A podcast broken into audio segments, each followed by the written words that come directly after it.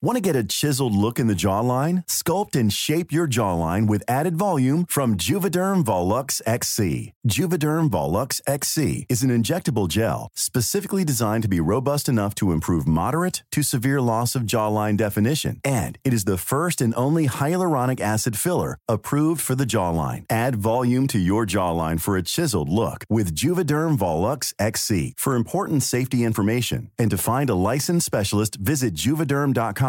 That's J U V E D E R M dot com. Not for people with severe allergic reactions, allergies to lidocaine, or the proteins used in Juvederm. Common side effects include injection site redness, swelling, pain, tenderness, firmness, lumps, bumps, bruising, discoloration, or itching. There's a risk of unintentional injection into a blood vessel, which can cause vision abnormalities, blindness, stroke, temporary scabs, or scarring. Talk to a licensed specialist to find out if it's right for you. Visit Juvederm dot com. That's J U V E D E R M dot com. Ryan Reynolds here from Mint Mobile.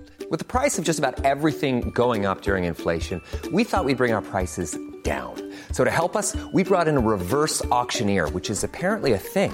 Mint Mobile Unlimited Premium Wireless. How to get thirty, thirty, how to get thirty, how to get twenty, twenty, twenty, how to get twenty, twenty, how to get fifteen, fifteen, fifteen, fifteen, just fifteen bucks a month? Sold! Give it a try at mintmobile.com slash switch.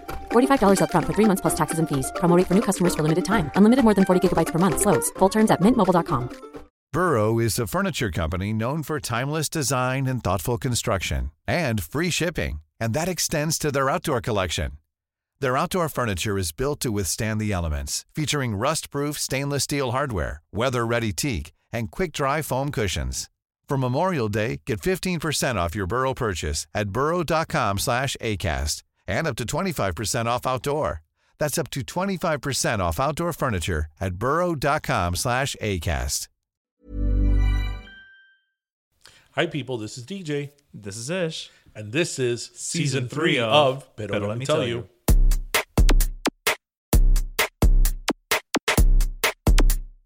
Because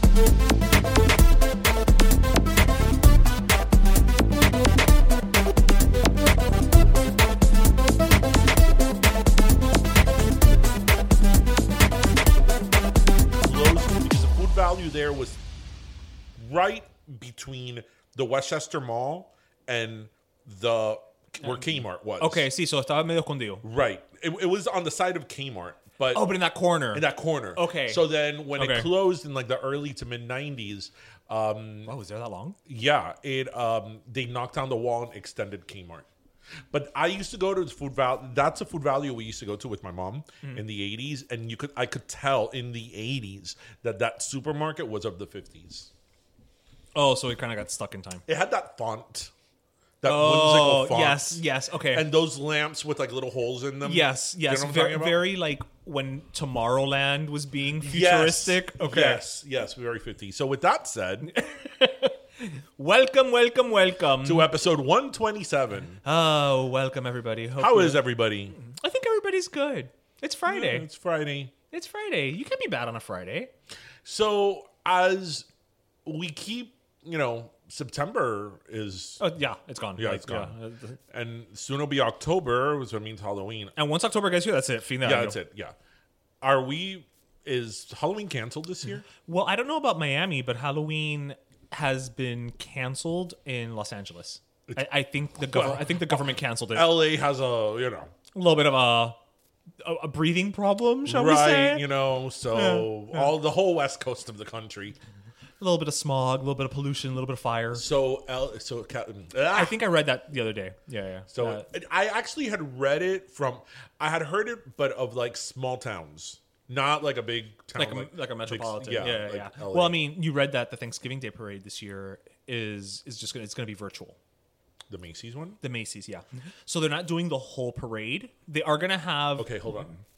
I know, I know. Would you like a sip of my wine? I feel like you need some something to... Because, well, I, I've talked about it this show. Something to bring you down. The Macy's Thanksgiving Parade is my jam. I know it is. It is my jam. I, I have been you, watching that thing since I could walk. Yep. Since, since I, before, I'm before sure. I could walk, I yeah. mean. And, and religiously, yep. I watch the same thing every year. And so, it's the same thing every year. So the good news is it will still happen. Okay. It's just going to happen differently. So as opposed to being the entire parade route, they're just going to basically have like the balloons kind of come to like the the Herald Square. Macy's, yeah. Just kind of go there. And I'm assuming, I haven't read too much about it, um, and they're probably still figuring it out, but I'm assuming that the performances will probably be like pre-recorded in a studio type of a the thing. Performances are always awful. Because they're all lip-synced. But they're lip-synced it's, it, so It's, o- it's like horrible. It's so yeah. obviously horrible, yeah. you know. I do say I I feel bad for like all of the marching bands. Yeah. I, I don't know how the, if that's even going to be a part of it, yeah. but you know, that's what you...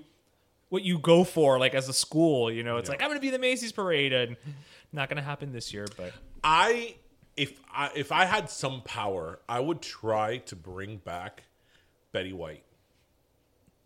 You know, Betty White hosted the Thanksgiving parade for like, I don't know, twenty some thirty years. You know, they pushed back her Lifetime movie for this year to next year, her really? Lifetime Christmas movie. Yeah.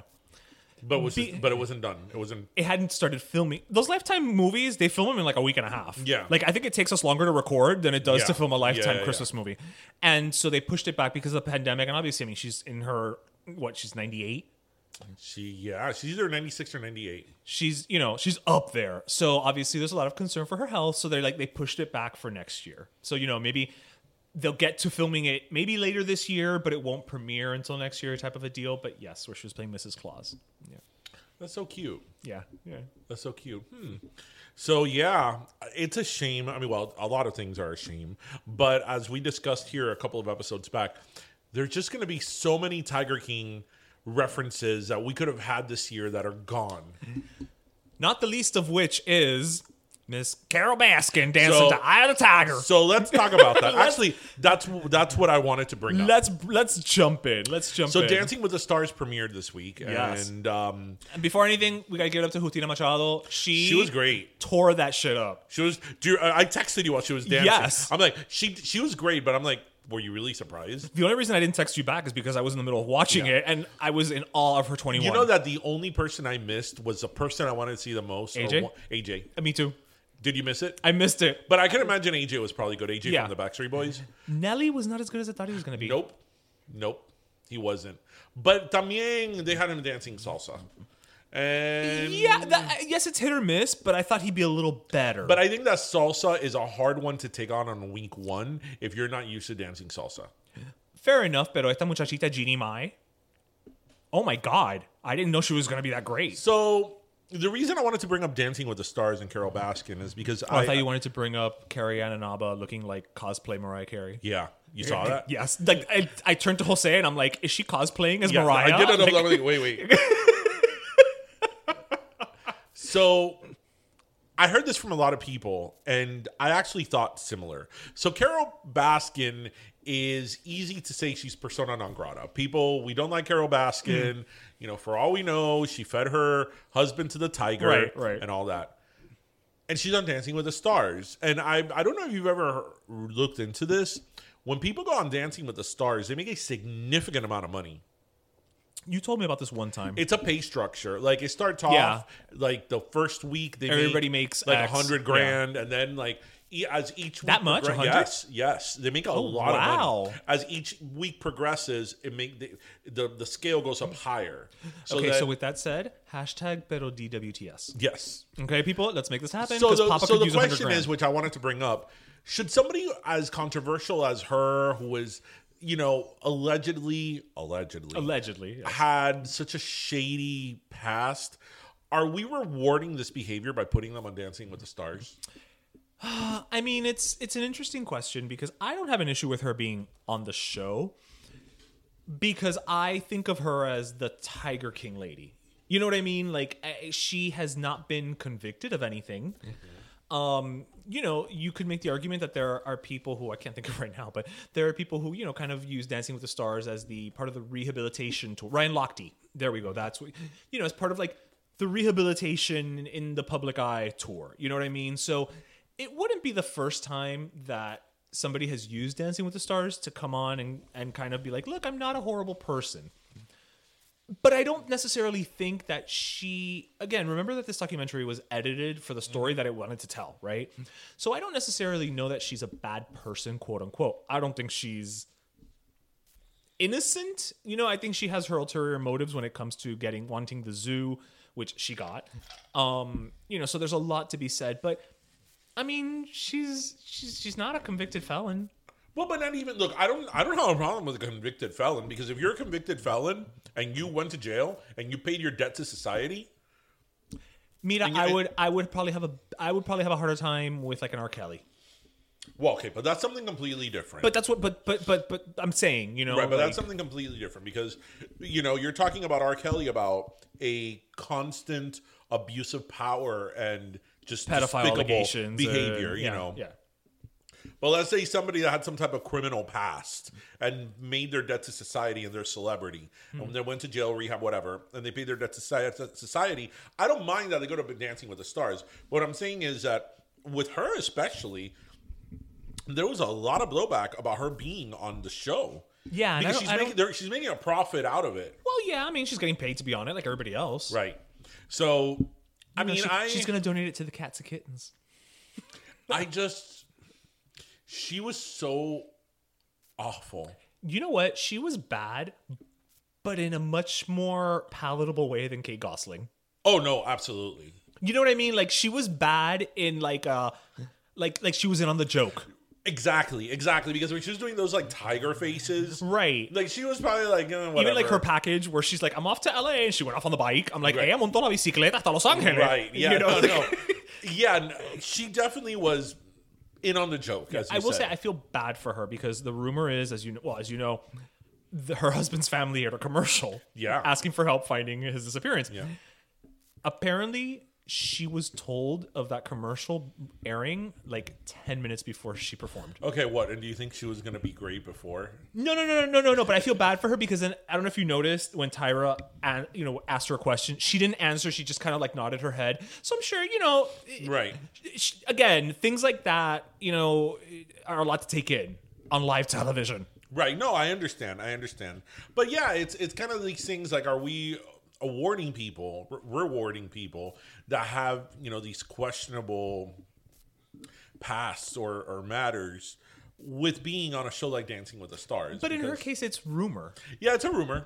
It's rumor. No, no, no I'm, I'm putting it out there in terms of right, you know, right. I'm saying, you know, in, in her case, it's it's rumor. It's not like, again, I hate to come back to R. Kelly, but you know, where it's like, well, he got off, and it, it's been rumor and rumor and rumor, but it's like, yeah, but is it rumor? I don't know. No.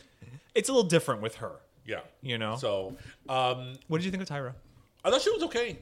She wasn't as bad as I thought she was going to be. She had some moments there where I was like, you need to rein it in. Um, she was trying to create drama at some points where there was none.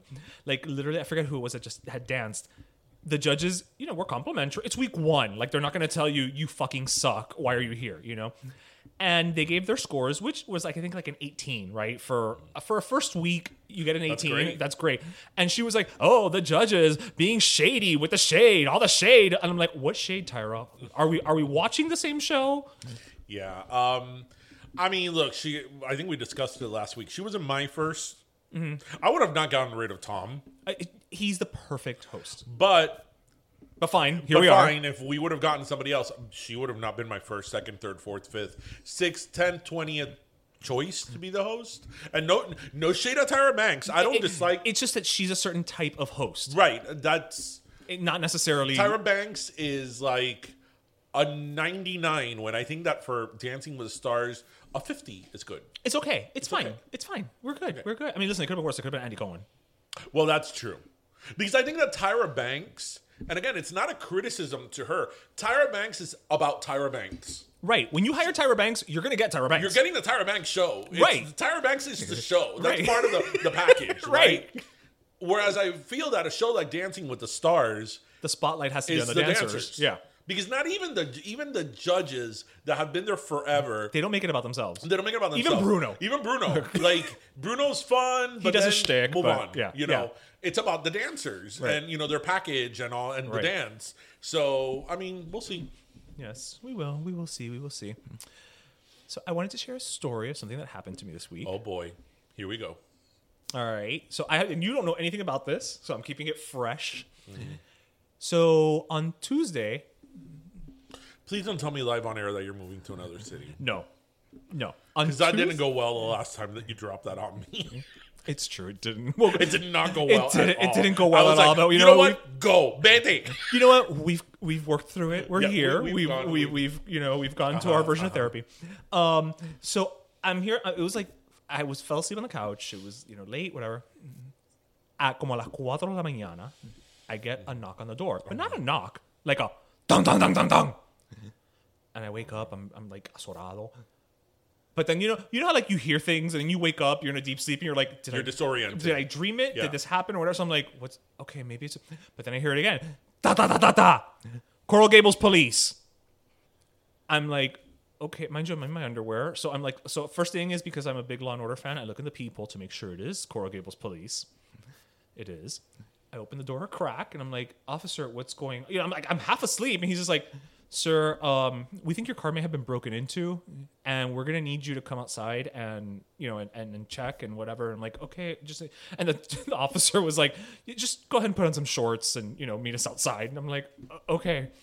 So I'm walking outside and I'm thinking to myself, you know, shit, you know, they broke into my car. It's four in the morning. Like I'm gonna have to deal with this bullshit. At four in the morning. At four in the morning, it's bad enough to deal with it at las doce del día, right, you know. Right. But it never four- happened Saturday at eleven a.m. Right, right. It's it's like four in the morning. I'm like, fuck, whatever. So I get out there, and I'm looking on the floor, and I'm like, there's no glass.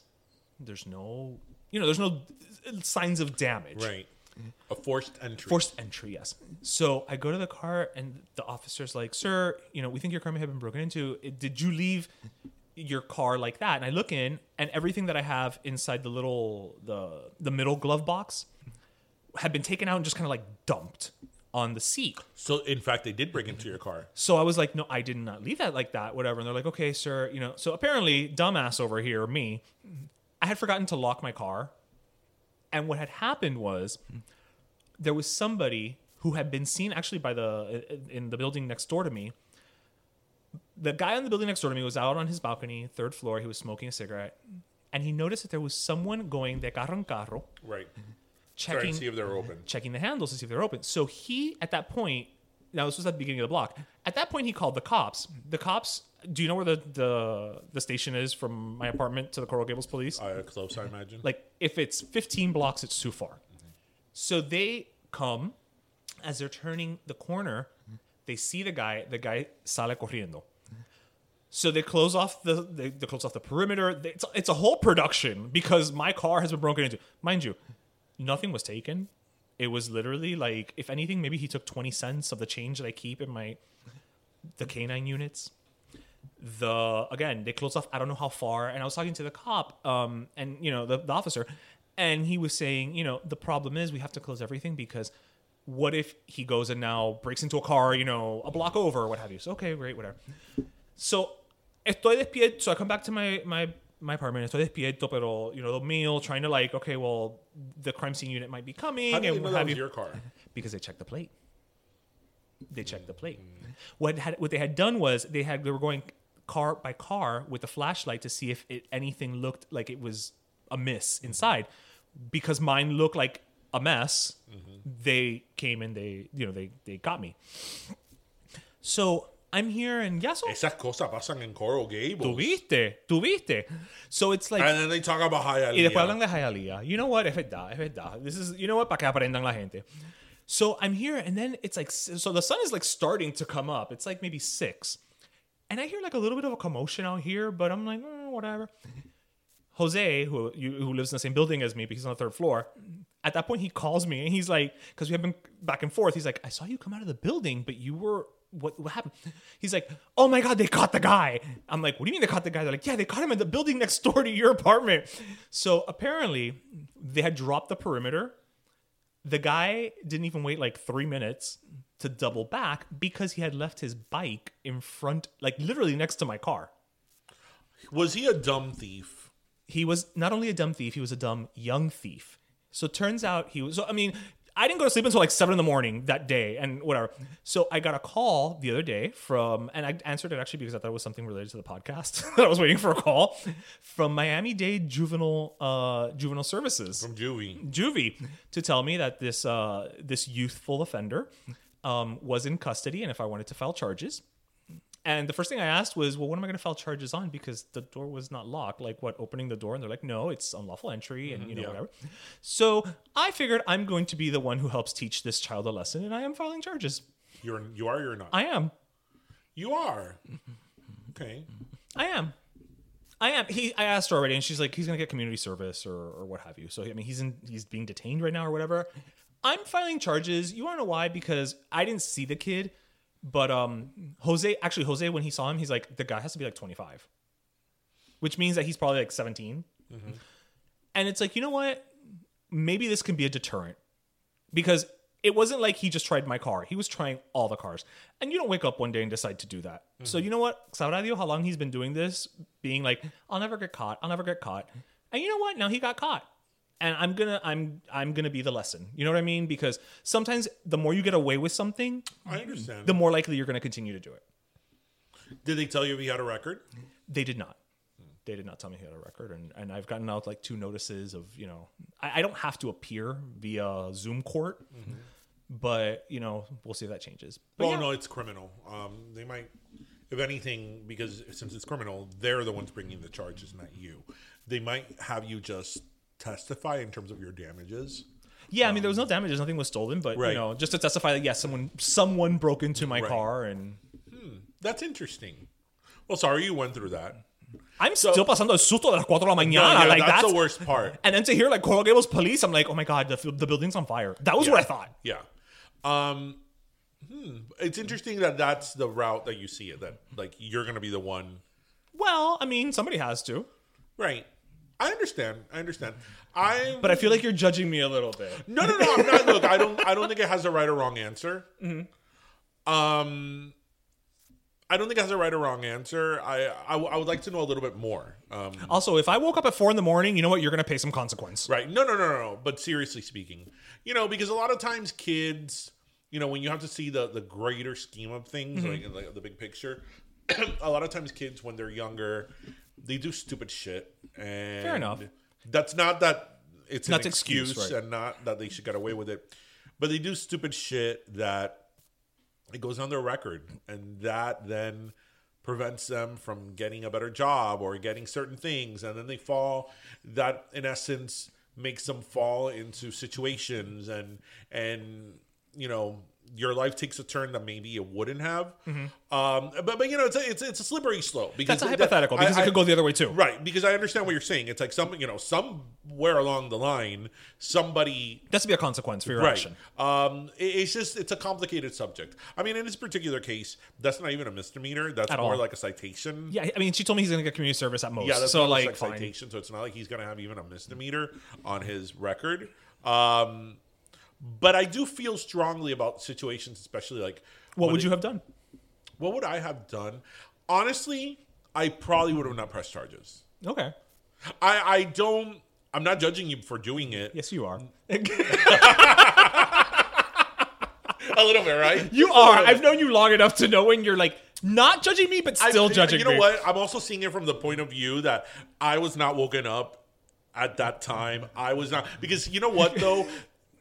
Even though they didn't steal something, just to know that they went in your car is a sense of violation. Yeah. You feel violated. It's like, how dare you go in my car? So I don't know. Maybe if I would have been in your shoes, I would have had that like... And at four in the morning. Yeah. That like, why, that, why are you in my car? Why did you touch my car? Did you take my iPod? Right, that, right. That, like, did you you know take- what? I had an iPod Nano in there. He didn't take it. I don't think he knew what it was. Nope. seventeen years old. He's like, square? This cannot be anything of value. Next. Um, I don't know. I don't know. Um, yeah, maybe if I would have been in your shoes, I would have done it. Um, I don't think I would have done it, but I don't think it has a right or wrong answer. Mm. Right. As you sit there judging me, judging me, you should have you should have sunglasses that you're pulling down as you judge me. So listeners, this should be a poll. Listeners, do you judge me for what I did or not? You know what? We should put this as a poll on our Insta story. Would you have pressed charges or not? Press charges or not? Just put like a, a picture of me in front of my car, just be like, hmm? Huh? So, hmm, wow. Oh my God, four o'clock in the morning. Ugh. And you know, the cops, like, it wasn't like they went like, you know, like, no, it was. You know what? The, you know what though? I, I, sh- yeah, I, maybe I don't know. Maybe if I would have been pissed enough, I would have, because I have to tell you, this is not even comparable. Oh, yeah. When they caught the kid, there were like so many cop cars in front of this building. There was like ten cop cars. The lady who lives next door to me, when I was about to come back in, I was about to put my coat in, and she like opened the, her window from the bathroom, and she was like, oye, ¿tú sabes lo que pasó? She scared me again. Yeah. So I had two scares. She was like, no, yo cuando vi tantas patrullas, yo pensaba que tal vez era un golpe de estado o algo que estaba... Un golpe de estado? A clue? She's like, porque una vez yo aquí me encontré un niño caminando ahí en Ponce de León de dos añitos, y vaya, apenas vinieron dos carros, pero aquí han aparecido como trece. What I was going to tell you was, uh, I don't know why I just thought about this. When I was in Michigan, I I think it was my first Halloween there, my first fall there. If you think they sell pumpkins here, in Michigan, it's like pumpkins everywhere. Right. Right? And I found the perfect pumpkin. It was a beautiful pumpkin, and they were super cheap, like this enormous pumpkin for like five bucks. Oh, my God. I, I loved it. I loved my pumpkin. And over there... Which, again, that's not a custom here. But over there, you put the bu- bu- the pumpkin by the door. Yeah, yeah. Well, we right? do it here. But not really. Like, people don't do it here like well, they do I, it up, up I always did it growing up. They, they put the pumpkin by the door. Yeah. And I loved my pumpkin. And one day, I get home, and my pumpkin was gone. And when I look at the stairway, somebody had taken my... Because I lived on the third yeah, floor. Yeah. Somebody had taken my pumpkin and smashed it. And, like, thrown it from the balcony. And... I was, I was, I, I got a bat. And oh, I'm that's like, wrong. I'm going to find the motherfucker who smashed my pumpkin. That is wrong, you are, because you didn't even take it to enjoy it. You are going down. I'm like, you are going down. I'm smashed oh, my pumpkin. What a now, motherfucker. I, I, I would, I would have pressed charges. I what like, a send him motherfucker. To jail, directly to jail. Directly to jail so for pumpkin. two hundred dollars. For pumpkin smashing. So that was over a pumpkin. So imagine a car. Imagine, imagine a, a car. car. Yeah. Yeah. yeah. No, and especially how I am about my car. Oh, that's true. Yeah. Although I would say with all the stuff that you have in your car, so we don't know about Gete. Yeah. They would have found something. I have so many valuable... Let me not say that. It's not even valuable things. It's just you you just like live out of your car. Like you just have a lot of crap in your car. Yeah. Right now it's filled with political signs in the back. Right. But we still keep that neutral. Exactly. About exactly. Political exactly. Signs. Exactly. Because That's, anybody who listens to us would know. Would know. It clearly it's the Libertarian Party. Obviously. Um, so I got like really devastating news today. Okay. Um, and I'm I hate to be a Debbie wine. Downer, but you know, I always like, I think that one of the things I like to do in the show when we talk about, especially personal things, is to bring perspective on mm-hmm. a lot of issues and mm-hmm. to bring a reality to maybe things that people that listen to us don't necessarily right. experience. Like when you judge me for pressing charges against a minor. Exactly. Right. So as many people know here, Uh, I'm a guardian ad litem, and I've been a guardian ad litem for five years, and uh, for oh, actually almost six years. Wow! And um, for those of you who may or may not know, so guardian ad litem, when um, you a child is removed from the parent's home uh, because of abuse or neglect, mm-hmm. they are put in the foster system, and they are assigned a guardian ad litem. So you're their voice, basically. I am their court. legal advocate in court, and. Um, You know, because the mom gets like ten attorneys and ten caseworkers, right? And so and there's the kid, father, yeah. and who speaks the kid, for the child? Nobody yeah. speaks for the child, yeah. exactly. So that's where guardian ad litems come in. And I've dealt throughout the almost six years that I've been doing this. I've had a bunch of kids. There's kids that I've you know dealt with for years that I've come become very close to. But the two children that I have in particular now, right now, I have two, a brother and a sister. Uh, Are they new children? They no, new? the she, the little girl is now two, and he is four and a half. Mm-hmm. I've had them for two years. Okay. So oh when I so how old was she? The little girl was like three it's, months old oh when I got goodness. her, um, and he was like three because now he's five. So I've had these kids for yeah two years and. When I first got them, they were at a certain foster home, mm-hmm. which was a great foster home. Right. The great foster parents. But they had already been in like three foster homes at that point. Oh, my God. Yeah. Then they were there like a year and a half. And then they were got, going to be adopted by their aunt who lived in North Carolina. And oh, okay. They started the pre-adoptive procedures. And then they they sent them to North Carolina. And mm-hmm. then when the aunt in North Carolina found out that... She wasn't going to receive certain assistance. She returned the kids like returning a pair of shoes. Jesus. And then the kids got put back into the system, and then they got sent to a foster home, and then they got sent to another foster home. Yeah, they've been bouncing around. They've been bouncing around. And then his um, behavior um, was, affected, started, was affected, and he started acting up in school, whatever, whatever, whatever. Mm-hmm. Mm-hmm. I found out today, so they were up for adoption. Mm-hmm. Somebody's going to adopt her, but not him. Oh. And that completely so shattered, like it broke my heart. Like I took a moment to just cry because those are like, that's all they've had. They just have each other, especially him because he's five. He knows what's going on. Yes. And okay. I mean, and oh. I, I became I there. I became very judgmental because I'm like the motherfuckers who are adopting that little baby, the, the little girl. Right, right. You know, how can they adopt her knowing that he has that that little girl has a sibling? I would never do that. I would never adopt a child that I know has a sibling that is in the is up for adoption as well. Yeah, but the alternative is no. The kid stays in the nope, system. Nope, I would not separate them. Nope. Better to be in the system with your brother or sister mm-hmm. than one of you being left behind. And then the problem with this little boy is that the older, nobody wants boys. Everybody and the, wants girls. And the older he gets, forget it. Everybody wants girls. Yeah. Everybody wants girls. Everybody wants to adopt a baby girl. Nobody yeah. wants to adopt a boy. Yeah. That's just a reality. That's something that we're yeah. trained on. And um, and again, the older you get, nobody wants to it. adopt a boy. And I don't have to say it. Ethnicity and race has a lot to do with it. There's mm-hmm. certain races mm-hmm. that people don't want to adopt, unfortunately. Yep. And the problem is that then these kids stay in the system and they stay in the system and, and they stay out. in the system and they age out.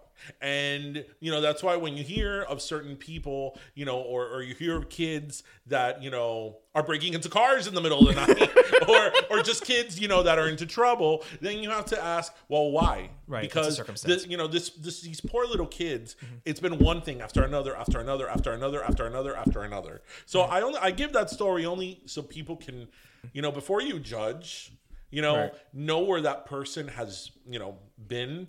And and know their journey mm-hmm. because, for example, in this particular case, that little girl now is going to be adopted and she's going to lead, a, you know, hopefully a, normal, a wonderful yeah, life. Yeah, an average and life. That little boy is stuck in the gutter, you know. So it's just it completely, I like shattered me. Like I, I didn't I lost my appetite. That's why I came here so hungry and with cookies. With cookies. Well, at least you brought, at least you brought cookies. At least you, cookies make everything better. So again, you know, just I know it's a bit of a Debbie Downer story, but just so people know perspective, because you know a lot of times, you know, I hear people make some comments and I'm like, you have no clue, like no clue of the realities of oh, you and so I have said this many times. Many people, you, you have no clue. You and I have said this many times where it's like.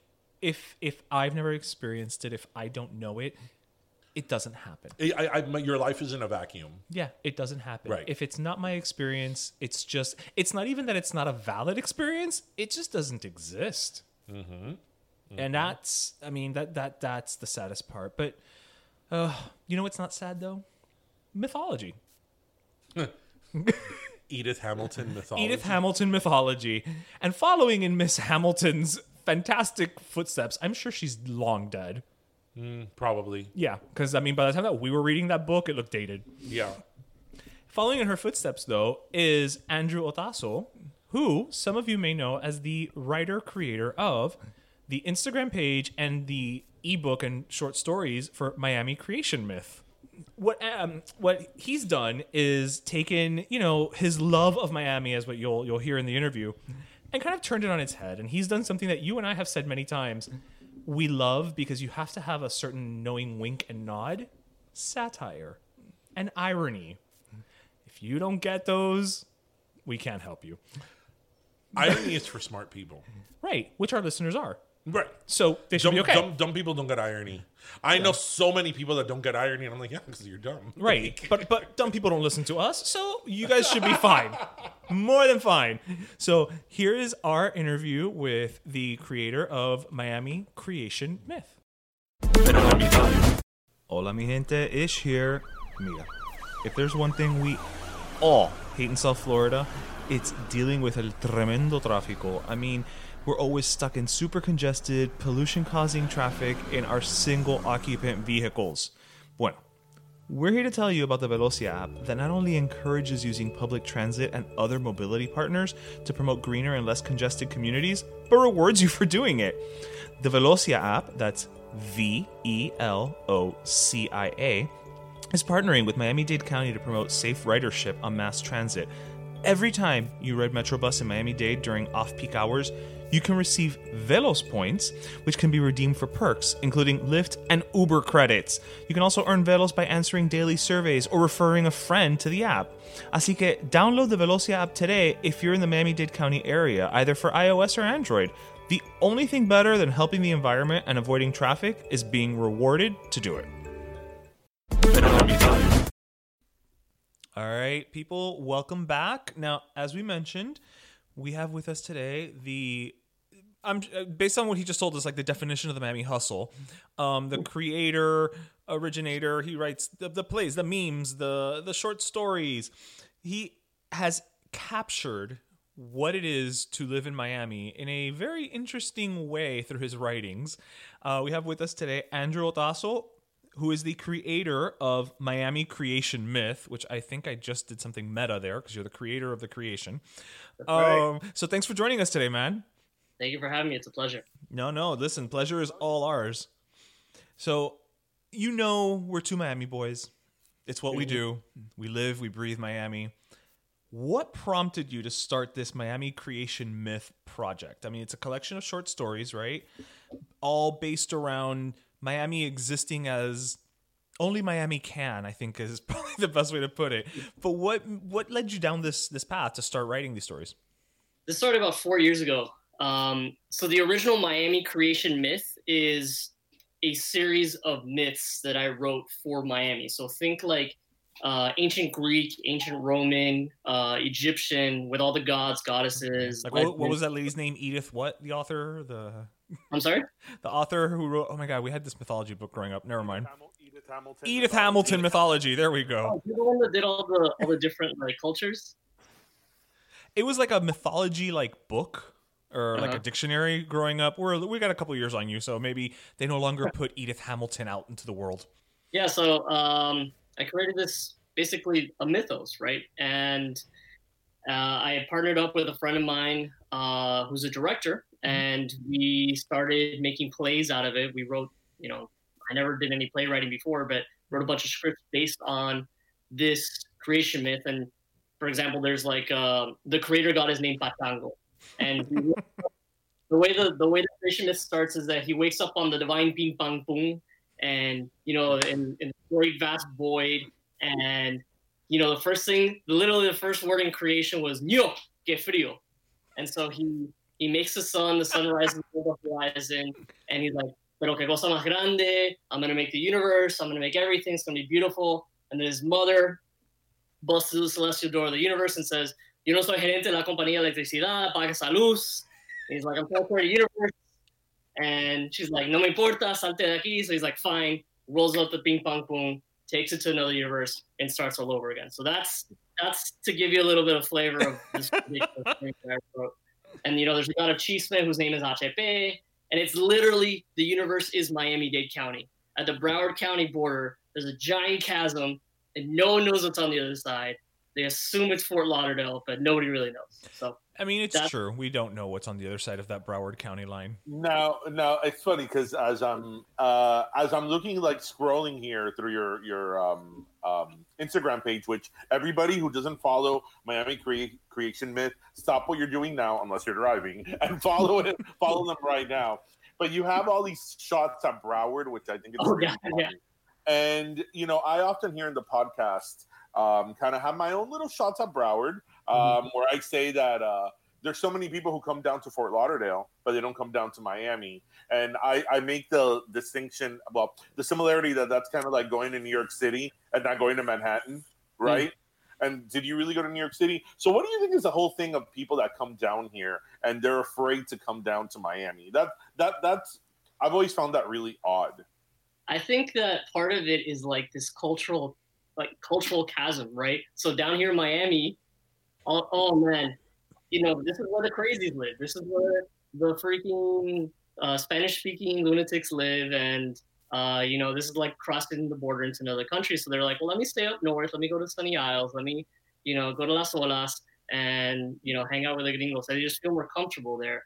Um, and, you know, conversely, whenever I cross into Broward or I go up to, God forbid, West Palm Beach, I oh. feel immediately out of place. I'm like, I don't belong here at all. There's like, I don't know, some maybe those streets are a little bit wider. I don't know. People are driving a little bit better, but I feel immensely uncomfortable. It's funny you say that, because West Palm Beach is, you know, relatively, it's not that far um, in Palm Beach County, but it feels uh, Earth like an eternity away. It might as well be on the other side of the country. country. Yeah. It's like we need to take a space shuttle over there, and it's like forty-five minutes without traffic. Yeah. So let me ask you, let me ask you, and we ask this question a lot of times to like people that are like Miami-based influencers or creators. If you were able to sum up Miami in a few words or in a sentence to somebody who's never been here, doesn't know much about it, um, is very foreign to the concept of who we are, how would you describe it? Infuriating, exquisite, absolutely chock full of contradictions. Um, and it's not one city. It's it's a myriad of different cities, yeah. you know, jammed together. Can I borrow, to, to help answer that, the title of one of your short stories from your, your ebook, um, like the Most Miami Story Collection, bro, available now? Yeah. You have a story in there that I, the ti- the minute, the second I wrote the title, I was like, I relate. Miamians should be proud, but also fuck this city. Right. Yep. Yeah. That's how I feel. I mean, I, I'm, I love Miamians, um, even though they constantly exacerbate me, and they, they're just like, they can be infuriating, but I love the people that make up the city, the city itself, the structures, the political power that basically calls the shots here and makes everybody else, you know, dance to their tune. I despise. Um, and so I make the distinction in that piece where I say, I'm not here to shit on Miami. By the way, can I curse here? I just said yeah. fuck, so yeah. Well, yeah. So I'm not, this is another piece where like some freaking asshole from freaking Brooklyn comes down to Miami. He's like, oh, it's all sex and cocaine because I never left freaking Miami Beach. Um, this is, I, I truly love this city, and I truly love the people in it. I love everything about it, but it needs to be an infinitely better city for the residents that live here, because there's so much that the people that live here deserve that we don't get because... It's that time of the year. Your vacation is coming up. You can already hear the beach waves, feel the warm breeze, relax, and think about work. You really, really want it all to work out while you're away. Monday dot com gives you and the team that peace of mind. When all work is on one platform and everyone's in sync, things just flow. Wherever you are, tap the banner to go to Monday dot com. I'm Sandra, and I'm just the professional your small business was looking for. But you didn't hire me because you didn't use LinkedIn Jobs. LinkedIn has professionals you can't find anywhere else, including those who aren't actively looking for a new job, but might be open to the perfect role, like me. In a given month, over seventy percent of LinkedIn users don't visit other leading job sites. So if you're not looking on LinkedIn, you'll miss out on great candidates, like Sandra. Start hiring professionals like a professional. Post your free job on linkedin dot com slash people today. Because our politicians, our elected leaders, don't give a fuck. Yeah. And I think it's interesting that, that you say that, because, you know, most people probably from your from the majority of your memes uh, on your Instagram, and even, you know, from reading your your writings, there's definitely a lot of humor in what you do. I mean, for, for Christ's sake, there's a short story that's all about the first annual Carol convention. Oh, yeah. um, which I totally want to go to, because I can't wait to see all the Carols reunite in one place. But then yeah. you also have a section, you know, in, in your collection about race and ethnicity, where, you know, you, you maybe satirize a little bit, but you, you really get into the nitty gritty of, you know, a lot of the things that are the realities we face here, such as, you know, the inherent racism or, or, you know, just all those little things that we kind of don't want to view in ourselves, I think. What prompted yeah. you to kind of try to sneak that in to what is an otherwise, you know, humorous collection of stories, right? Mm-hmm. I try with my memes and with my stories, even when they're humorous, especially when they're humorous stories, I kind of try to trick people into thinking. Um, so like, here's a really silly thing that I'm writing. You know, like for instance, you know, I wrote a piece that was titled um, Hole in the Ground sells for seven million dollars at Art oh. Basel. So like, yeah, that's a ridiculous headline. So people are going to click on it, and it's like, it's clickbait, very much so, but it critiques this sector that's very, very vacuous here in South Florida. Or like, um, you know, I'll, I'll do a meme about Miami politicians. Um, that's like really simple and really stupid on the surface, but I'm trying to communicate that, hey, everybody, we need to have a stronger civil society in this city. We need to be more accountable for ourselves, and we need to hold our elected officials more accountable. So it's like a little bit of sugar with mm-hmm. like, I don't know, a little bit of medicine. Yeah. Well, th- let me ask you a little bit about that, because I'm I'm very into politics, and I, I love politics. Um, from like really? a layman's terms, yeah, a little bit. From a layman's terms, what would you say is the biggest political challenge that we have? Lack of proper leadership, or people, or on an uninformed, or an uninformed electorate? I think that partly because we're such a young city, and, you know, again, the original, I don't know, trailblazers that came down here in the nineteen twenties will disagree, but um, we haven't grown into a metropolis, un- you know, until like the nineteen sixties, nineteen seventies. Um, but I think that our biggest problem in the city is the lack of, of I guess, like a, a, a philosophy among the general population of civic engagement. So, you know, I lived in Boston, I lived in D C, I lived uh, in New York, I lived in all sorts of different cities, older cities, much more established cities that have established centers of civic society, whether they be, you know, uh, formal nonprofits or just like affiliation societies, that if the local government or the state government were to uh, start to trample on a policy prescription that they prefer, they immediately mobilize. Um, and I feel like, again, be, partly because we're a city of immigrants largely, so many of us here weren't even born in this country, or are, like myself, are the descendants of individuals who emigrated. Um, that that civic culture hasn't been established yet. It, it's it's grown, but it's not as widespread as it needs to be, because everyone also that's also a function of the fact that everyone's hustling.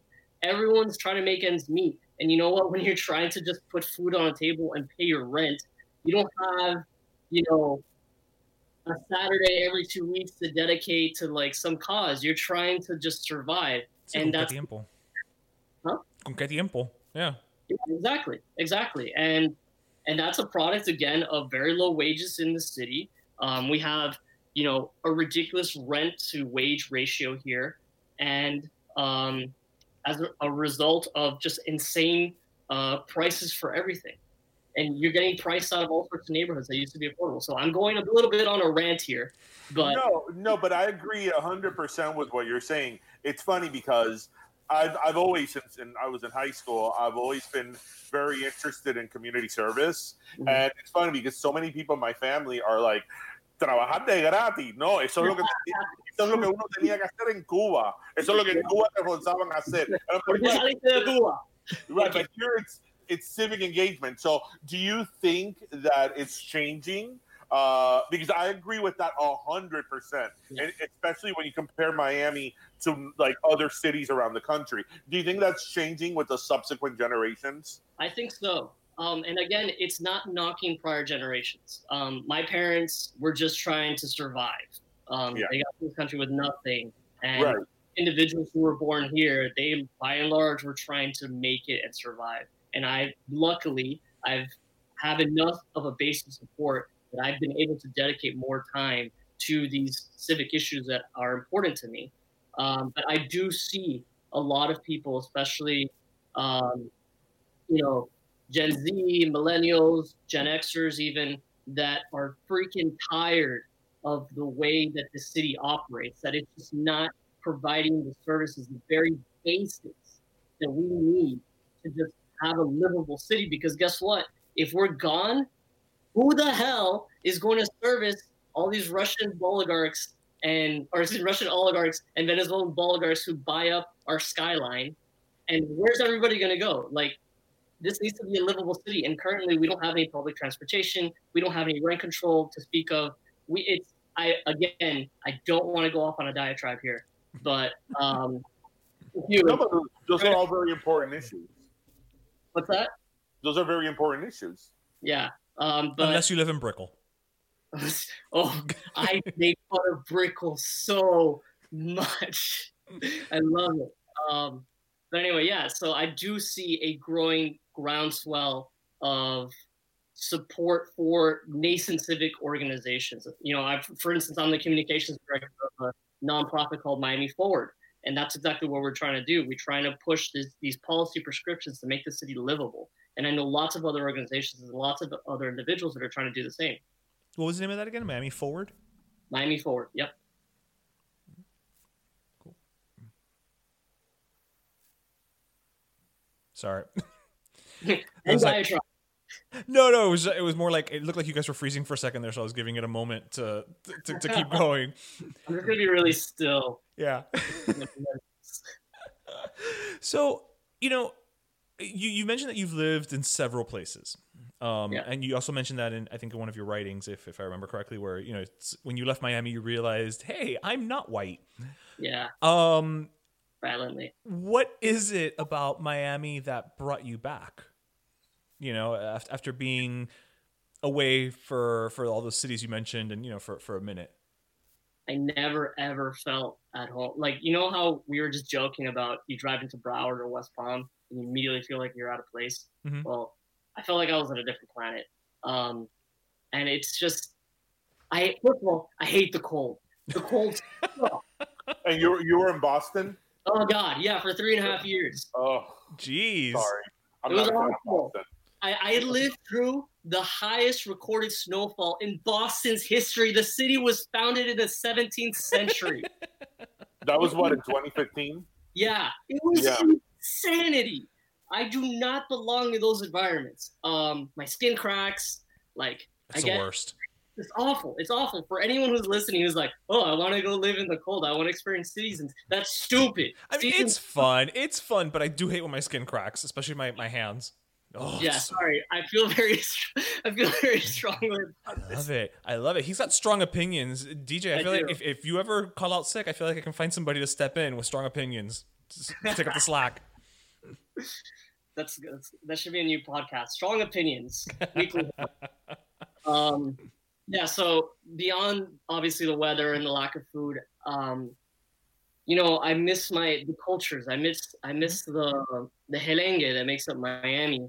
And yeah, you know, obviously I speak English just fine, um, and I can get along with people from other cities. But there's something missing culturally. There's like yeah. a sense of humor.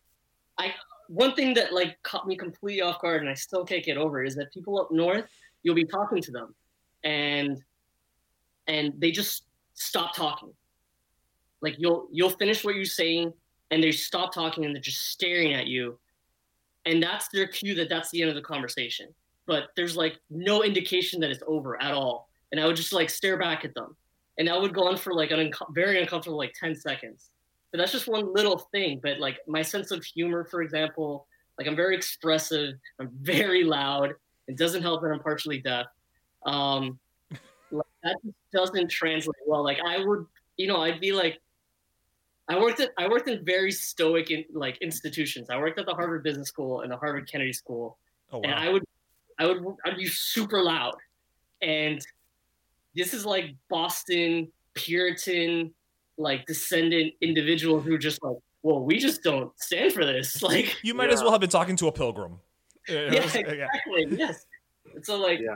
I don't know. And like the second I'd hear like anybody speak Spanish, like like my radar would pick it up. Like it could be like a janitor, like freaking three blocks down. I'm like, oh God, I gotta speak Spanish to you. Like It doesn't even matter where they're from. It's just yeah, Spanish. I, I also boom. Think, I think. Also, I also think that your experience, because I know Boston well. I also think that your experience is even more heightened because it was Boston. Because I, I went to school in Michigan, and um, I um, I experienced a lot of what you're talking about. But Boston is like another level because Boston's very bougie. Um, and most people don't think their shit stink, and, and they look at you like, oh, Miami, like, oh. I feel like I'm there's like, lots Miami. Of people named Muffy. I'm like, Miami and what? Like, yeah. As I always say, I'm like, listen, when, every time that I have to defend Miami, I'm like, listen, there's a reason why all celebrities want to live in Miami, all right? Right? This is true. Yeah, so you know what? Shut up. No celebrity, no celebrity is moving to Boston. No one's like, yeah, no one's like, yeah, I'm going to Boston, like posting on the gram, like, yeah. I would have done that. Okay. Andrew, what part of Miami are you from? I grew up in Coral Gables. Oh, okay. All right. Okay. Yeah. We're Westchester boys, but I live in the Gables now, so. Westchester. Yeah. So did you go to Coral Gables High? No, I did not. I went to Holy Cross. Oh, uh, I don't know if you guys know about that. Uh, that was a, uh, I left right before a, uh, I guess the, was a brother uh, killed a nun. That was nuts. And then I went to Belen. Because of the the murder or? No, luckily I, went, I left right before the murder. Okay. That's a good reason to switch schools. I'm thinking, you know. Yeah, no, my parents were a little bit prescient about that. They're like, ah, this thing's going downhill here. So, yeah. So what would you like, like your, especially your Instagram page, somebody, again, who's not from Miami? Because every time I, I see Miami-based content, I love it, obviously, but I always try to think, like, how would somebody who's not from here see this, right? What right. would they think? What What would you want somebody who's not from Miami or familiar with our culture to take away from your page, from your Instagram page? So, so I very consciously did not, I don't, the content that I make is not for people outside of Miami. I do not try to tailor to them at all. Um, I, you know, there's certain memes and certain stories that, you know, I'm sure translate, but I think that if you want to understand, there's, I'm sure there's things on the surface. I mean, like I, I put in, you know, poop jokes and dick jokes all over the place. Um, so, you know, they could laugh at that, but if you want to get to a deeper understanding of the foundation of, you know, what, what point am I trying to make here? Then you have to educate yourself. Um, and that's very hard for people outside of the city to do, um, partly because we have the reputation of being all sex and cocaine and whatever other bullshit people from, again, to shit on Brooklyn like to say. Um, but I like, what I want them to take away from their page is that Miami is infinitely more complex than whatever the hell they have in their mind. It doesn't matter where you're from. It doesn't matter how cultured you are. You have no freaking clue how this city works. Um, yeah. I don't have a clue how this city works. I've lived, you know, most of my life. Right. Um, so, you know, go west. Um, get the hell out of whatever tourist trap you're in along the coastline.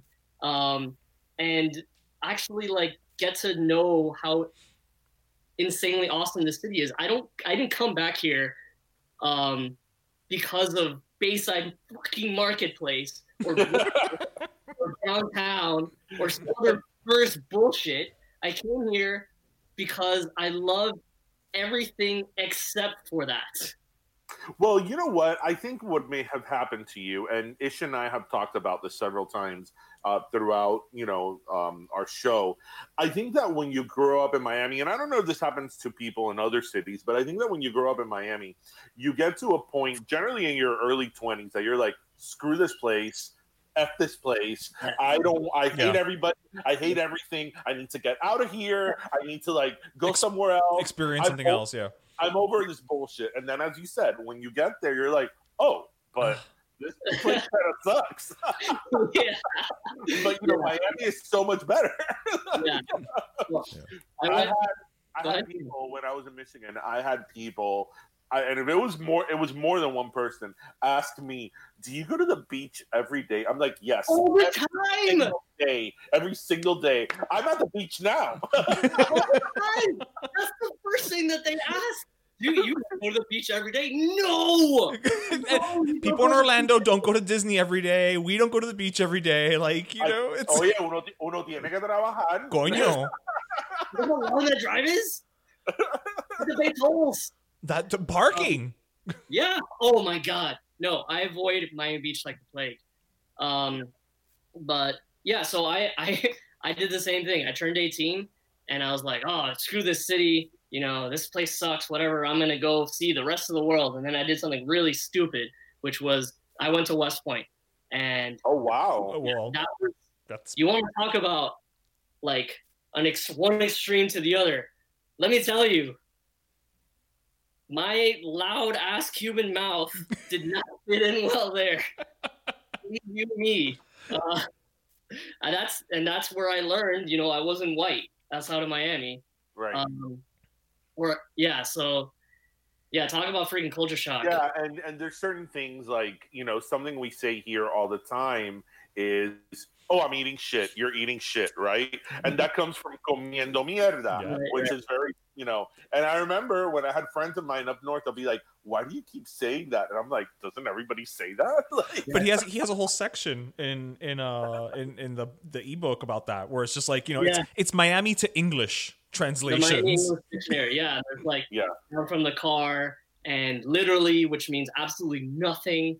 Uh, and there's like, uh, oh, I work in real estate, which means either you're unemployed or you deal drugs or something.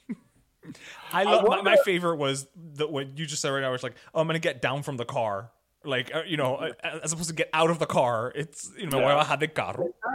Yeah. yeah, yeah, or or something that's very Miami. That I, I get told all the time is when you say, I'm going to pass by. And then, you know, they're like, the, the literal, they're like, you're, are you going to like get knocked out off the car? Like, you're going to pass wait, wait, by? I didn't know the thing. I'm going to pass by. Well, now in the time of Corona, that could be something else. That could be one of those birthday yeah. parties. So, oh, wait, well, that is true. Why doesn't exist as a concept? No, no, no, no, no. I, I, by more than one person, they were like, what do you mean when you say pass by? I'm like, I'm going to go over. Wow. Because they literally think pass by. Like, are you going to drive slowly? And I'm like, I'm going to and I'll be on my way. Chico, hace la visita. Well, we, you know, again, you know, things that we talk about here in terms of Miami culture. Um, have you been to L A? Uh, no, I have not. No. So Ish and I, you know, we had been to L A several times individually, but last year we went because of the podcast, and you know, mm-hmm. we we uh, we had a great time. We we recorded with other podcasts. It was a great experience. But you know, we we really noticed this time around, maybe because we went with kind of you know for work reasons in terms of the podcast, how different it is. You know, because they always they always talk about Miami being a melting pot. You know, obviously L A is a melting pot as well. You know, mm-hmm. you have all types of Hispanics, uh, but how different the L A experience is to the Miami experience. Because yeah. I that, going with what you said, I think that the L A experience is more what somebody would think of the l- stereotypical Latino kind yeah. of. Definition is, whereas here it's just a cluster F. Like it's just all over the place. Yeah. And, and it's and funny because on paper they seem very much alike. I mean, it's you know full of Latinos, car culture, the beach. You know, it, it's, but it's not. But it's very different. That's why, like, I think that your content hits like home so perfectly because we really are different. I'm not saying we're better, but we really are like we're not saying we're just implying it. but but we really are like really different that it's like what the nobody's really sure what's going on here, but we just know there's something in the water, you know, like something. So there's something there, you know. Yeah, no, Miami is is a globally unique city, and um especially when you travel around America. I feel like every yeah. single person that I talk to either is going to Miami or just came from Miami or whose relative is doing one or the other. Um, and yeah, it's just, it's, again, there's no other city like this on the planet. Um, and that's what draws me to it. I mean, trust me, I would much rather be making a higher wage somewhere else, but like that cultural draw is so strong that it just keeps pulling me back. It's like an addiction. I need an intervention. Yeah. Um, so you have your ebook now. Um, what else is in store for you? What else do you want to do with with uh, Miami Creation Myth? Right. So, you know, we got a couple plays under our belts. Uh, we did two... at the Villain Theater, right? Right, Villain. Yeah, I love those people. They're those guys amazing. Are great. Hey, if you, need, if you need actors, just say. Oh, hey, I'll cast you guys. Are you? I'm. I write some silly ass shit, so get ready. Just saying. We personally, have, we have... I was gonna ask him if we could be the hosts of the first Scottle convention. What? Dude, we're available. We're available. We'll, we'll we'll give you our agent's number. Okay. Right. It's our number. My agent. We'll give him. Uh, But anyway, yeah, so uh, so we did a couple of plays of the first chapter, which went really well. We sold out two shows, uh, standing room only. It was awesome. Um, and then we did the Flandemic, which made fun of everything that's going on right now. I don't know if you guys have had the chance to take a look at that, but essentially Flans come to life and kill everybody in Miami. Um, and it was so stupid. What a delicious uh, death. I know, right? So... you know, that was part of a fundraiser uh, to keep Villain open because uh, they were struggling because of the pandemic. But we, we raised enough money to keep them open for the next several months. But uh, up next, uh, we have, we're going to keep doing the plays. Um, we're probably going to do different chapters. And then the ultimate goal is to uh, put out the book, the actual Miami Creation Myth, which is, you know, the first half is all the different myths. You know, where do Croquetigas come from? Um, you know, who's the god of reason and why is his life so miserable? Um, and all these different things. And then the second half is the Cafecito Odyssey, which is a whole other thing, but we can get into that later. Um, so we're going to put out the book. Then the, the, the plan is to put out a podcast, just like you guys, having actors read out their lines, read out the, the different parts of the book. And hopefully the end goal is to have an animated series. Damn. Oh. Nice. Wow. Wow. I'm glad I asked that question. Yeah, seriously. Good job, because that's a lot of stuff to look forward to. Yeah, yeah. yeah we've got a lot. Um, and I've got a whole team that works with me. Um, so I have a director, Danny Mendoza, who does great work. He's directed all my stuff so far. Um, the Villain team, they're great. They, you know, they keep making my stupid ideas reality for some reason. um, it's and... it's because they recognize talent, sir. Yeah, okay. Yeah. Um, yeah, and, and you know, I, I'm still flabbergasted by the fact that people still are like willing to take part in these really dumb ideas I have sometimes. It's just it's just your ideas. It, it's one of those things that like I'm sure that when you come up with them, you probably think, oh my God, this is like ridiculous. But then when you put it down, it's genius. Because like right now I'm looking at one that says Broward County is Miami's Canada. Nicer, neater, and with traffic laws. Yeah. See, every now and then, I turn on its head, and I compliment Broward, and then everyone from Miami hates on me. So that's great. I get it from north and south and east and west, everywhere. Equal opportunity, baby. Equal opportunity.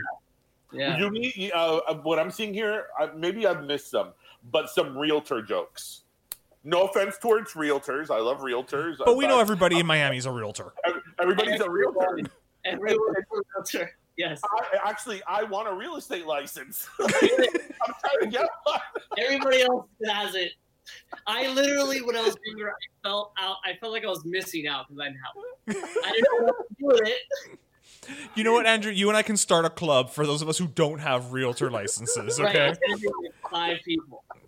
You're really small. We're gonna wear, we're gonna wear those red jackets, but inside out. So you know. I love, I love people that are realtors and their hashtags like "big boss," "boss," like you know, making money, making paper. I'm like, okay, you're a realtor. That's awesome. Everyone should be able to do that. Doesn't matter what your freaking profession is. That's awesome. But yeah, I mean, congratulations, because like, yeah. you know, again, you, you, I, I know your style is a little bit like kind of whimsical and out there, but it's, it's hilarious. It's, I mean, it's stuff that we, it's stuff that we think about, but we don't actually manifest in something tangible. Yeah. We're doing it on my computer. That's the only difference. Yeah, I mean, right. I'm actually, I'm actually going to compare you in a way to like the content that is created by Jenny Lorenzo. Oh, I love Jenny. That's in that great. Your content is very specific, and because of that, it's even more relatable. You know, because we were, when we were talking to her, we told her, you know, she's very clearly doing a Cuban grandmother, but she has fans across the Hispanic spectrum, right? And so, you know, you're doing something very Miami, like very specifically Miami. But I think, it, to, to use D J's point, you know, the fact that you're coming about it from a whimsical perspective, it amplifies everything so that, yeah, if you're from Miami, you appreciate it. But I think other people can also read it and, and you know, have a good laugh and, and you know, have it resonate with them in a way. I hope so. I, so, I hope. So let me ask you, um, you know, and if, if you know, we could maybe wrap it up if, if you'd like after this. When you were in Boston, mm. were you always missing Publix? The same. Oh my God. um, let me tell you, I went to this place called Market Basket. Um, great place. Um, very cheap food. Uh, high quality. You know, it's it, it's it's uh, owned by the Astro employees. Fantastic organization. And it was a full contact sport. You had to go in there with the right mentality of like, I'm going to be hyper aggressive. I'm going to hit my card against other people. I'm going to blow by people. I'm not going to give a fuck. And, you know, I'm going to get whatever, you know, lettuce or whatever I need for dinner. Coño, to, need. Todo eso para lechuga. Yeah, all that for lechuga. Yeah. Yeah. But, like, yeah, I really miss, I really miss Publix. Uh, it, it, it's it's a thing. It really okay. is. Listeners, we're, this is a video call that we're doing, and Andrew's face as he was saying, "I miss Publix." Like I could see the longing in his face as he remembered those times when he missed yeah. Publix. It, it's a big deal. Like in, in Boston, they have what Shaw's. Shaw's oh, like, bullshit. Shaw's like, the worst. Oh, Shaw's is so great, and then you go there. I'm like, D- what? I'm no, like, this is hell. No, this is hell. Oh, also another thing that I got that I got freaking uh, uh, spoiled with in Miami is that you know the entire city is the ethnic line, uh, the ethnic line. Right. Like, in fucking Boston, you have Hispanic next, you know, you'd have like a foot of Hispanic next to like a foot of Asian next to like a foot of I don't know what. And, like, that's your freaking ethnic aisle. It all sucks. Like, oh. You, you, you, you ain't finding no plátanos in Shaw's, that's for sure. No, absolutely not. Um, I, I, I, I always tell people up north, you don't understand. Publix is a thing. Like, it's not just a supermarket. It's a little bit it's of like a cult. It's a cult. It's a little bit of a cult. Yeah. Great for the sandwiches. You know, I, I mean, there's a BuzzFeed article about people that have moved away up north uh, and miss Publix. Like, there's a whole BuzzFeed thing about it. You know, absolutely, so, yeah. yeah. Uh, although, let's call it by its proper name, guys. Ebuli. Ebuli. Yeah. Ebuli. Okay, let's be let's be respectful. If it's sour, it's sour. They got rid of those. What? Well, uh, it's not. It's still there, but it's no longer a Publix sour. I mean, like you said, the whole city is a Publix sourd. Like, do you really need a, I mean, I guess that's just to let you know the gringos know that oh, that's where the ethnics are. We're going to Publix Saber. Saber? Saber. Oh, man. Honey, honey is it Saber or just Sabor? Gross. Oh, God. And now that we have managed to kill our language ourselves. All right. Well, Andrew, thank you again for taking time to chat with us. Uh, for those listeners who haven't who aren't following you, it's Miami Creation Myth on Instagram, and I think you have a link uh, on your on your bio page on the bio of your Instagram page where they can find the the short stories, right? Right. Oh, that's I can't recommend them enough. Like, I, I was also, I mean, it's it's a couple hundred pages, so congrats on that because I can sometimes barely muster, you know, a grocery list. Uh, so that's that's congrats. But it, it's amazing to me how quickly I was I just flew through it because it was just so entertaining. And it was just like, before I knew it, I was like, oh, shit, I'm done. But I'll read it again. that's yeah. that's wonderful. Thank you. Thank you. I'm glad you enjoyed it. Absolutely. All right, man. Well, thank you so much for joining us. All right. And listen, next time in person, once this whole stupid pandemic thing yeah. is over, we'll do a real pass by, not a right. uh, not a COVID pass by. Let's yeah. do it. Yeah. I love that. All right. Man. All right. Right. Thanks. It was a pleasure. And we're back. Uh, I love his page. His page is great. So, His guys, go and follow it right now. Yeah, I know we plugged it during the interview, but go and follow it right now. And actually, if you check in the uh, the details section of this episode, there's a link for his uh, his short story collection. Yeah, it's it's funny because, like, and it's true. Like, if you live in Miami, it, it's a little bit of bi- a bipolar. Absolutely. It's like, I hate you. I love you. I hate you. Yes. I love you. I'm ashamed of you. I'm proud it's of like you. It's like you're Sybil. It's like, oh. But I do think that most people go through a phase where they're over Miami. I think everybody goes through that with their hometown. Yeah. I think you could live in London. You could live anywhere. And eventually you'll just be like, ugh, I'm so over it. It's funny because people live in New York. You know, everybody in the belt that I saw with New York, including you. Um, it's like, if you're born and raised in Manhattan, where do you go? Los Angeles. Why? Actually, no. East Coast, West Coast. I mean, that's no. how you get that's how you get that whole feud. And I would go to Toronto. Okay. Oh. I love Toronto. I do love Toronto. Toronto is awesome. I love Vancouver. Vancouver was so pretty, but so expensive. No, Vancouver, no, Vancouver is beautiful. Vancouver is actually one of the most beautiful places in North America. But I mentioned Toronto because Toronto feels like New York. That's true. But yeah. but just different enough. Yes. I mean, you find poutine. Oh, poutine. And the most delicious maple syrup you will ever have in your entire life. No, I want Canada's po- great, let me tell you. It is. You know what? God bless our top hat. Like, Canada is amazing. Good food, good people, no conflict. Celine Dion. Mira, Celine Dion. Canada. Ryan Reynolds. In Canada, you, I mean, everybody knows this. The standard of living in Canada is as good here or better. Yeah. It's a democracy. You have the same freedoms you have here. Canada is never embroiled in any... Yeah, nunca tiene un pelo atravesado. Never, like, yeah, yeah. You know, you never hear of the Prime Minister of Canada being in some controversy. That's I mean, everybody true. Loves Justin Trudeau. Yeah. But yeah, I love Toronto. I don't understand how poutine has not made it big in the U S. It's everything we love. It's fries, gravy, and cheese curds. I think it's because no American wants to say curds.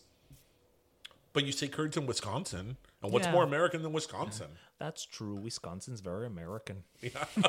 You could get cheese curds in Culver's. Oh, Culver's, which we've got one now nearby here. It's not Wisconsin, though. It's great. Anyway, bueno, uh, I'm ready well, for... all those cheese curds have I'm me ready, ready for my... last soda. Last soda. So I have an interesting soda to give today. Mm-hmm. It's both a flat one and a gas one. How the hell does that work out? Okay. So it's to Joe Rogan.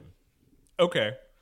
So Joe Rogan has a few more listeners than we do. Just a few. I mean, a couple million more, but not much. Just a couple million not more. Not much, not right. much. Um, but we're also available on Spotify as he is, and now we're also available on Amazon. Right. Um, actually, I think he's the most listened podcast yeah. in yeah. the country. He's always number one in the, yeah. in the chart. So I generally like Joe Rogan. Really? I do. I like Joe Rogan. Um, generally. Okay. There's a lot I disagree with him on. So he stated that he would vote, that he's voting for Trump.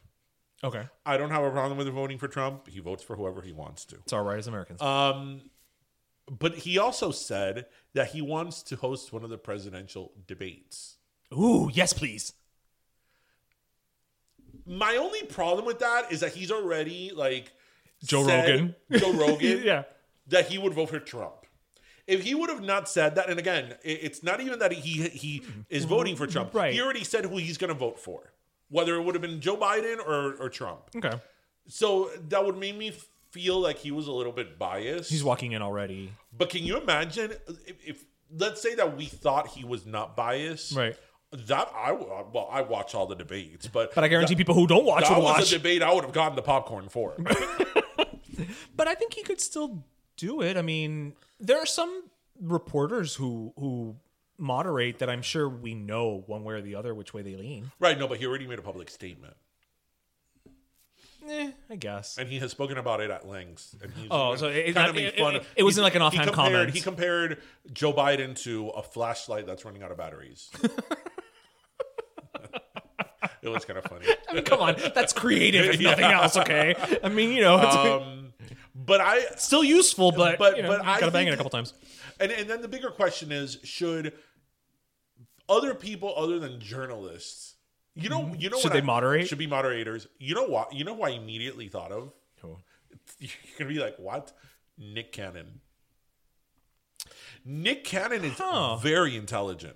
I know that Nick Cannon's um, Nick Cannon just got a degree from Howard University. Oh, really? Yeah. I think in political science, if I'm not mistaken. Oh, okay. Nick Cannon, I know that part of his image is wild out, except when he was with Mariah. Because when but, he was with Mariah, he, yeah, he was always in a suit and tie. Yeah, but a wild out, but he was never stupid. No. You know what I mean? No. He was he was fun. He was young, pero but tampoco he's actually no very intelligent and very big on. Yeah, he always struck me as not stupid. But can you imagine, like, okay, Joe Rogan, Nick Cannon, and like to like for good measure, I don't know, Paris Hilton. That's hot. Can you imagine she's like the smartest one out of all of them? No, actually, no. For good measure, to have the, the like the Hispanic, you know, flavor, uh, I would have added Charo. Can we? Okay. But I didn't. Can we start that petition? Like Charo, six weeks ago. Charo. Oh no, Mister Trump! I have that question for you. Coochie coochie. Like, ah, stop it with the coochie coochie. Can you imagine? And again, these are all people who are actually very intelligent. They but, are, but their persona leads you to believe otherwise. Right. You know, it's it, so it's interesting because these are people who, if you were to engage in a conversation, are smart. They can carry they one. Are. They are. Yeah. That's like people are very surprised when they find out that Charo is like an actual trained musician. Yeah. It, she's like a prodigy or something. Yeah, yeah, yeah. Yeah, yeah. yeah she, so. She's not just her shtick. So jo- Joe Rogan gets he gets two cans. A okay. regular can and a flat and can. And a fat, a flat can. All right. Well, I still hope that it happens. Um, so my last soda is actually going to go in honor of uh, Hispanic Heritage Month to Felicitas Mendez. Do you know who Felicitas Mendez is? No. All right. Felicitas Mendez Founder is a, of the Heifer Corporation. Is a, it, it's been a while. It's been a while. She is a Puerto Rican civil rights pioneer. Oh. Now, back in nineteen forty-four. She actually took the, the government of California to court because of the segregation laws that denied their three children entry into a local elementary school because of their skin color. So this predates Brown versus the Board of Education by mm. two years. Oh, okay. Very interesting. So, you know, with this lawsuit, that was the first federal court ruling against public segregation. Bendito. Exactly. Yes, I'm sure that's what they said. Nene, bendito. Bendito. And thus paving the way for, you know, for, wow. for Actually, Brown. You know what? I did not know that. For Brown versus. You gave me some legalese today. See that? See that? And all because, actually, the reason I found out about it is because on the fifteenth of September, when Hispanic Heritage Month started, the go- she was the Google Doodle. Oh, very nice. Yeah. Very nice. I always... Tú ves que nosotros I siempre always... estamos empezando todo. When our people start to get a little carried away, when I a mean little, our people, a little uppity, when I Cubans? mean a little cu- uppity, uh, yeah, I mean Cubans. I'm like, mira, when you have a Cuban in the Supreme Court, get back to me. Come talk to me. Let me know. Actually, Let me know. You know, and you know what? I hope it happens. When it Sonia happens. Sotomayor got nominated, nominated well, and, and then um, confirmed, I I actually loved that she was Puerto Rican. Like, I love it. That she was Puerto Rican and that she was... Unapologetically. From, yeah, from New York, you know. Yeah. And she, I think she's from the Bronx. I'm sure. Very much a, With you know, those hoops? a New York a New York girl. And and here she was in the Supreme, Supreme Court, Court of the United States. You know? Um, so good for them. Good for her. Yeah. So, yeah. See? I, actually, I did not know that. I did not know ah. that that predated... Uh, uh, Board. Uh, Brown versus Board, Board of Education. Education. Yeah. Hmm. Wow, look at that. Yeah. I learned that. See, today you listened, laughed, and learned yourself. I learned today. See? I learned today. So, wow, there we go. Good for her. Yeah, yeah. Good for her.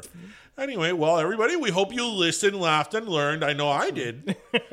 And as always, grab your... Uh, pa- pa- la- la. It's been a long day. It's been a long day. Yeah, you've had a lot. Your pastelito, your croqueta, and your cafecito. And thank you so much. That was episode one twenty-seven. Happy Friday, Pero Friday. Have a great weekend, everyone. Bye, mi gente. Cuídense. Pero Let Me Tell You is co-hosted by Darian Borges and Ismaeliano, produced by Ismaeliano, and our theme, Pero Let Me Tell You Freestyle, is composed by Michelangelo Lomlaplex, the official gay guy. And don't forget to subscribe and leave us a review on iTunes.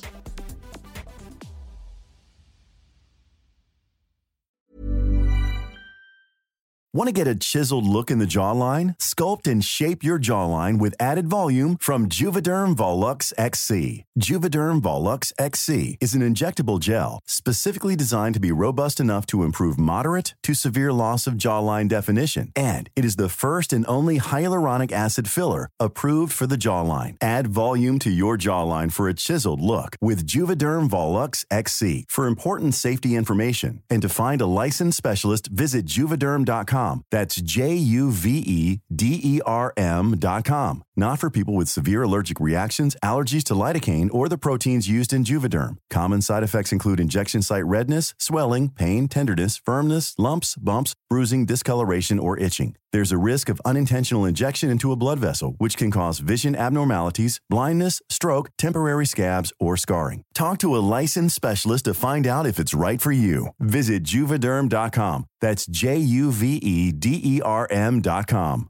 Hey, folks, I'm Mark Maron from the W T F podcast, and this episode is brought to you by Kleenex Ultra Soft Tissues, your ally to help tackle your allergy symptoms this season. I love the change of seasons, but nobody loves pollen and all those other things floating in the air that make you sneeze during this nice weather. Kleenex Ultra Soft Tissues are hypoallergenic and allergist approved. So fight back against watery eyes and runny noses without worrying about irritating your skin. For this allergy season, grab Kleenex and face allergies head on.